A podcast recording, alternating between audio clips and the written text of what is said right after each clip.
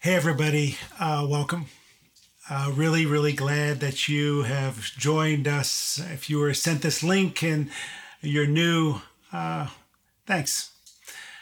All right, we are uh, in a series called The Most Famous Stories of Love. But we also have this theme for this year, and the theme is Love Matters Most. And the theme comes from this conversation that Jesus had with a lawyer. And the lawyer basically asked, What's the most important rule? And Jesus says, Love. Love the Lord your God with all your heart, soul, mind, and strength. And love your neighbor as yourself. That's it. That's what you are to do. And so we've been focusing on that uh, throughout the year. And in this series, you know, we've been looking at these famous stories of love in the Bible. And what's interesting is we keep going back to not how we are supposed to love, but how God loves us. And the reason is you can only give what you have received. And the more you receive and understand the love of God, the more you are able to love God and love your neighbor. It's like this picture if, if we are like this empty glass and you need to be filled with love before you can give love. And so that's what we're trying to do throughout all these stories. And of course, human beings, we are notorious for looking for love in all the wrong places. Because if we are empty, we are desperate for love. I am reminded of a story when I, when I was a kid, when I, I don't know, I was probably seven or eight years old, and uh, we were out with my little league team. We were supposed to canvass neighborhoods and try to raise money for the little league team. And so we're out there, and it was really hot, and I was really thirsty, and I didn't know really how to ask somebody to get some water. And I remember uh, walking down the street and letting the guys walk ahead of me. And I looked and I, you know, it had rained the night before and there was a puddle there in the, uh, on the street. And I looked around and I got down on all fours and I drank from that puddle. I can still kind of taste the, the oily taste and it's nasty. But if you're thirsty enough, You'll drink from anything. And that's why so many of us end up looking for love in all the wrong places because we are desperate for love. And so in this series, we are trying to look to the right source for love, the, the source that you and I were made for. All right. Last week we looked at this story in Luke chapter 15 that Jesus tells, and it's uh, it's referred to as the story of the prodigal son, and it's such a great story uh, this young man goes to his father and he tells his father he wants his share of the inheritance. It's kind of like he is telling his father, I want to live as if you are already dead. I want your stuff, but I don't want you. And the father, surprisingly enough, gives him his share of the inheritance. And that young man goes out and he spends it on wild living till he has nothing left.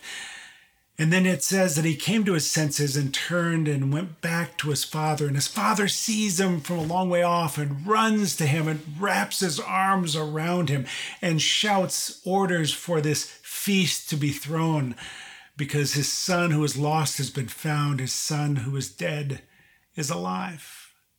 It's such a great story. But the story doesn't end there because the story is about two sons and I told you before that that Jesus is talking to this crowd of people that's kind of neatly divided between religious and irreligious, between good and bad.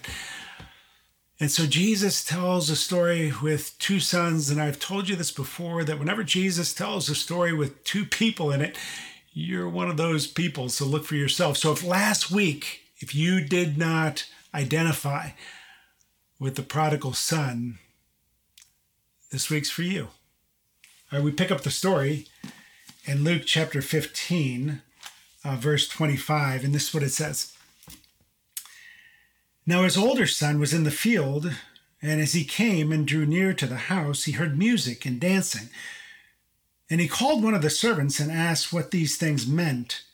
And he said to him, Your brother has come, and your father has killed the fattened calf, because received him back safe and sound.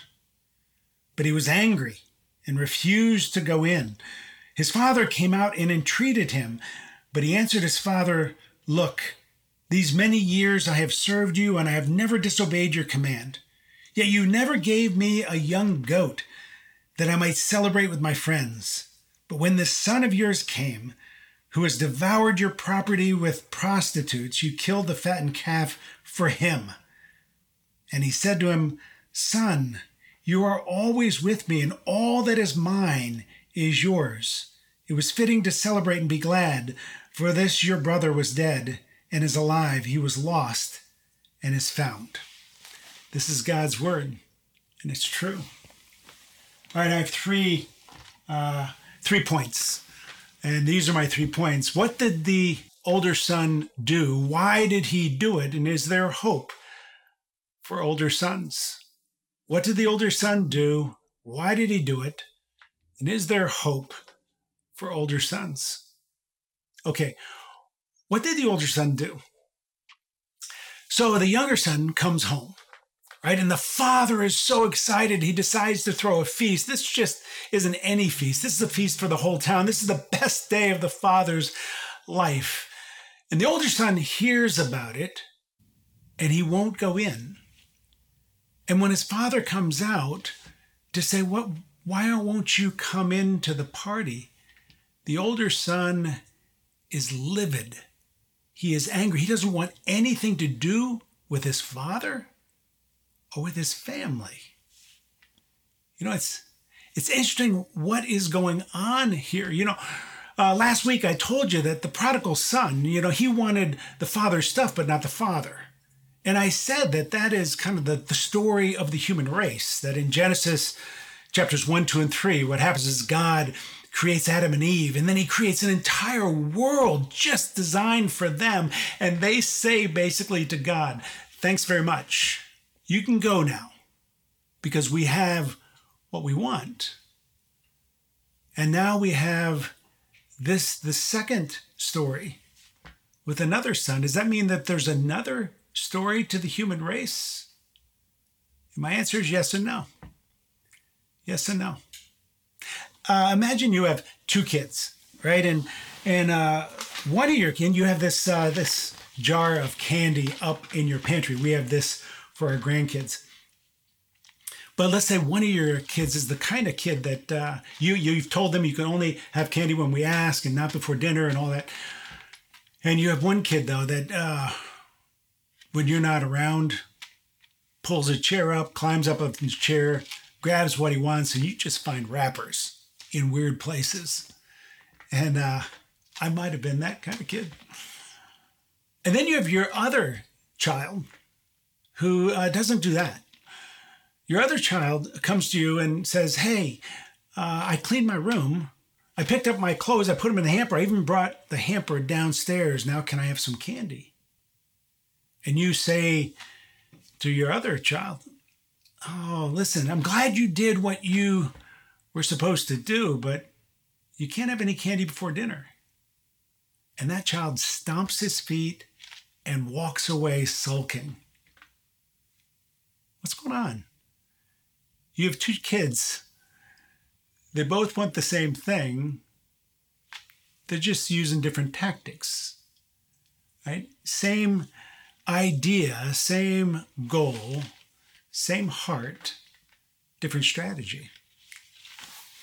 So this older son decides he wants what the father has, not unlike the younger son. They have the same heart.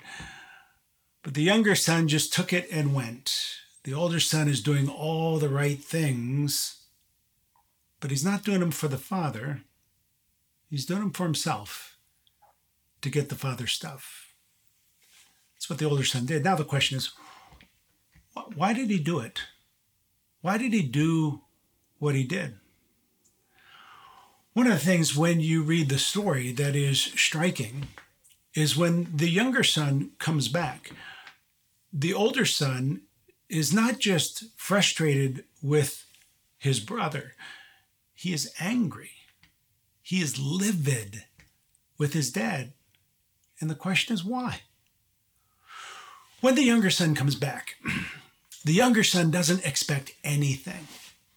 Right? He doesn't he doesn't ask for his own room back. He doesn't ask for clothes. He doesn't, he knows he doesn't deserve anything. And what the Father does for him is just unbelievable because he wraps him in new clothes and he gives him his room and he gives him the signet ring and all that. And it's all what the Bible calls grace. And there's nothing quite like grace, right?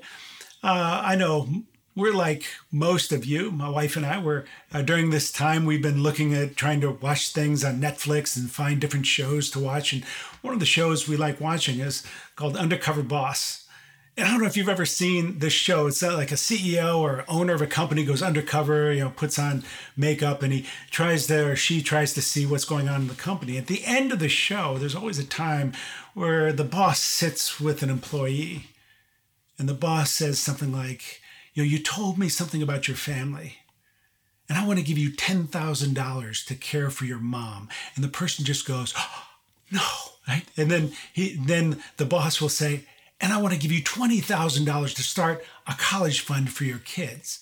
And I want to give you a new car. And it just keeps on piling up until the, the, the employee finally cracks and begins to sob. Those are the best times because it's so overwhelming.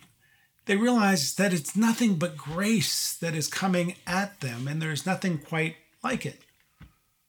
But the older son, this older son, he doesn't want grace.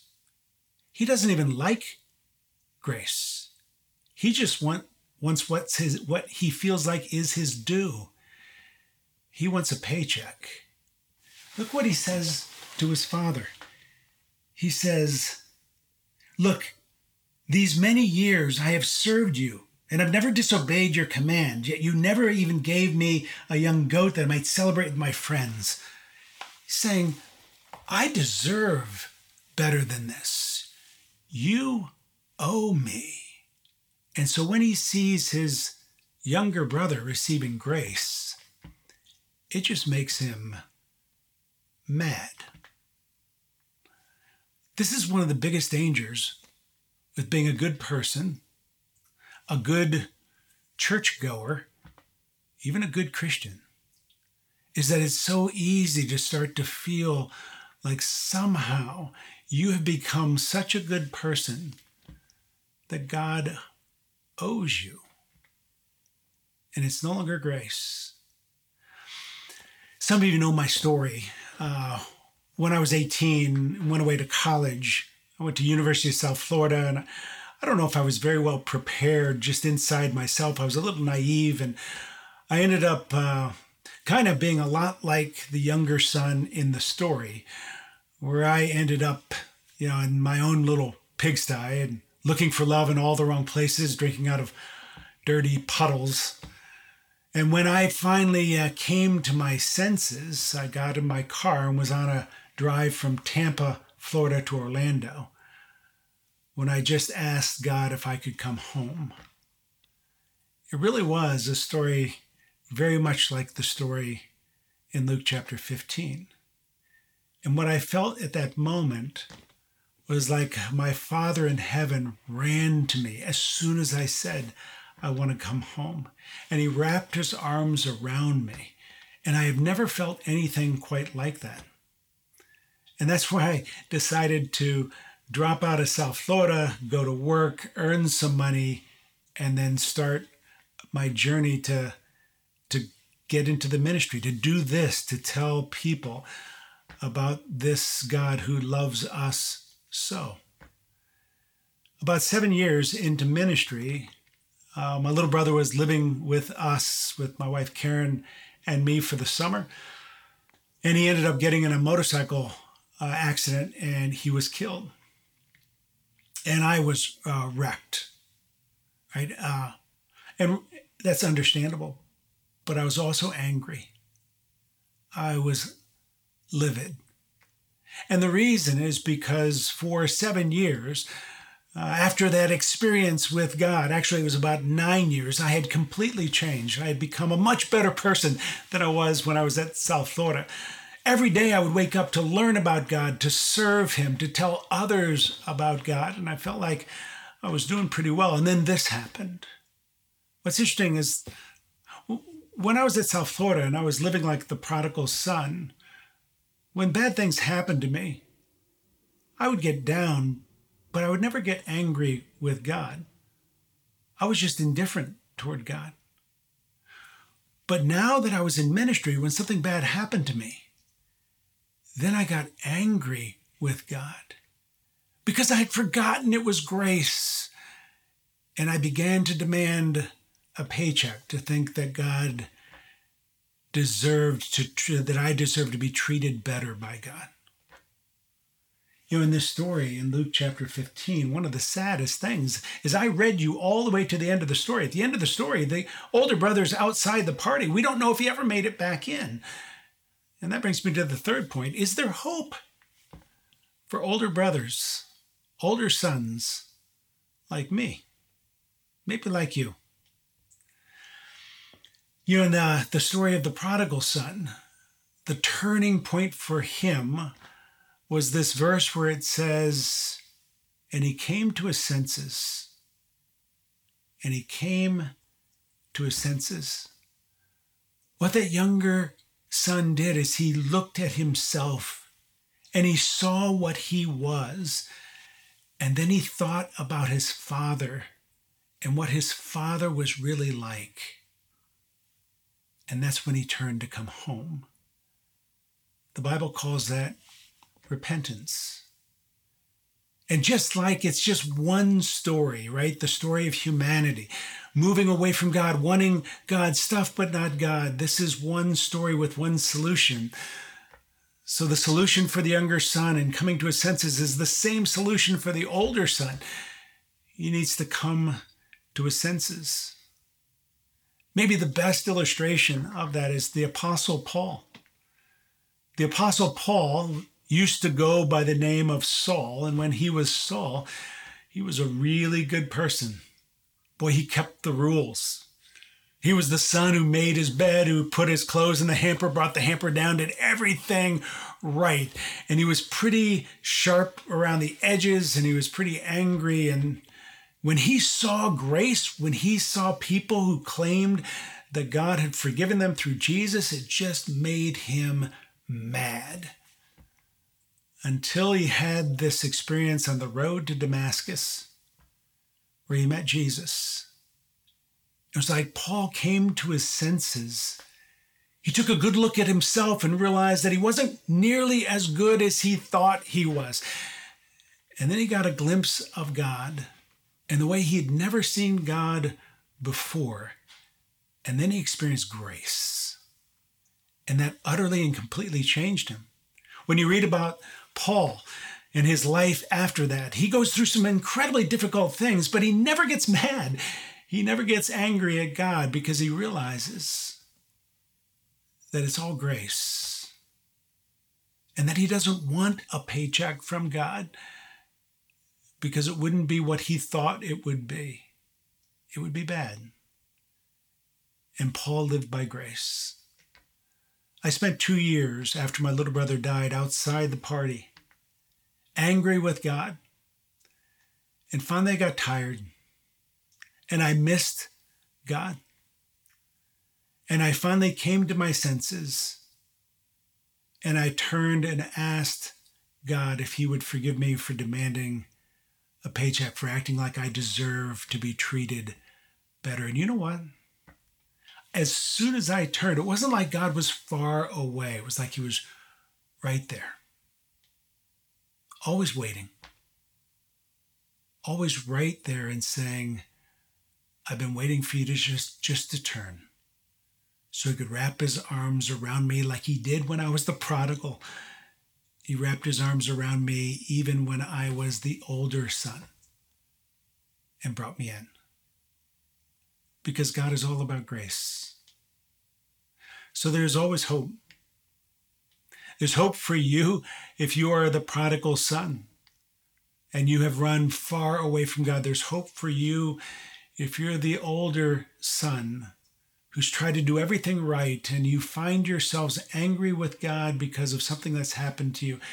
There is hope for you. And all you have to do is turn to this Father who is longing to wrap you in his arms and welcome you home. Because for this God and for us, love matters most. Let's worship now.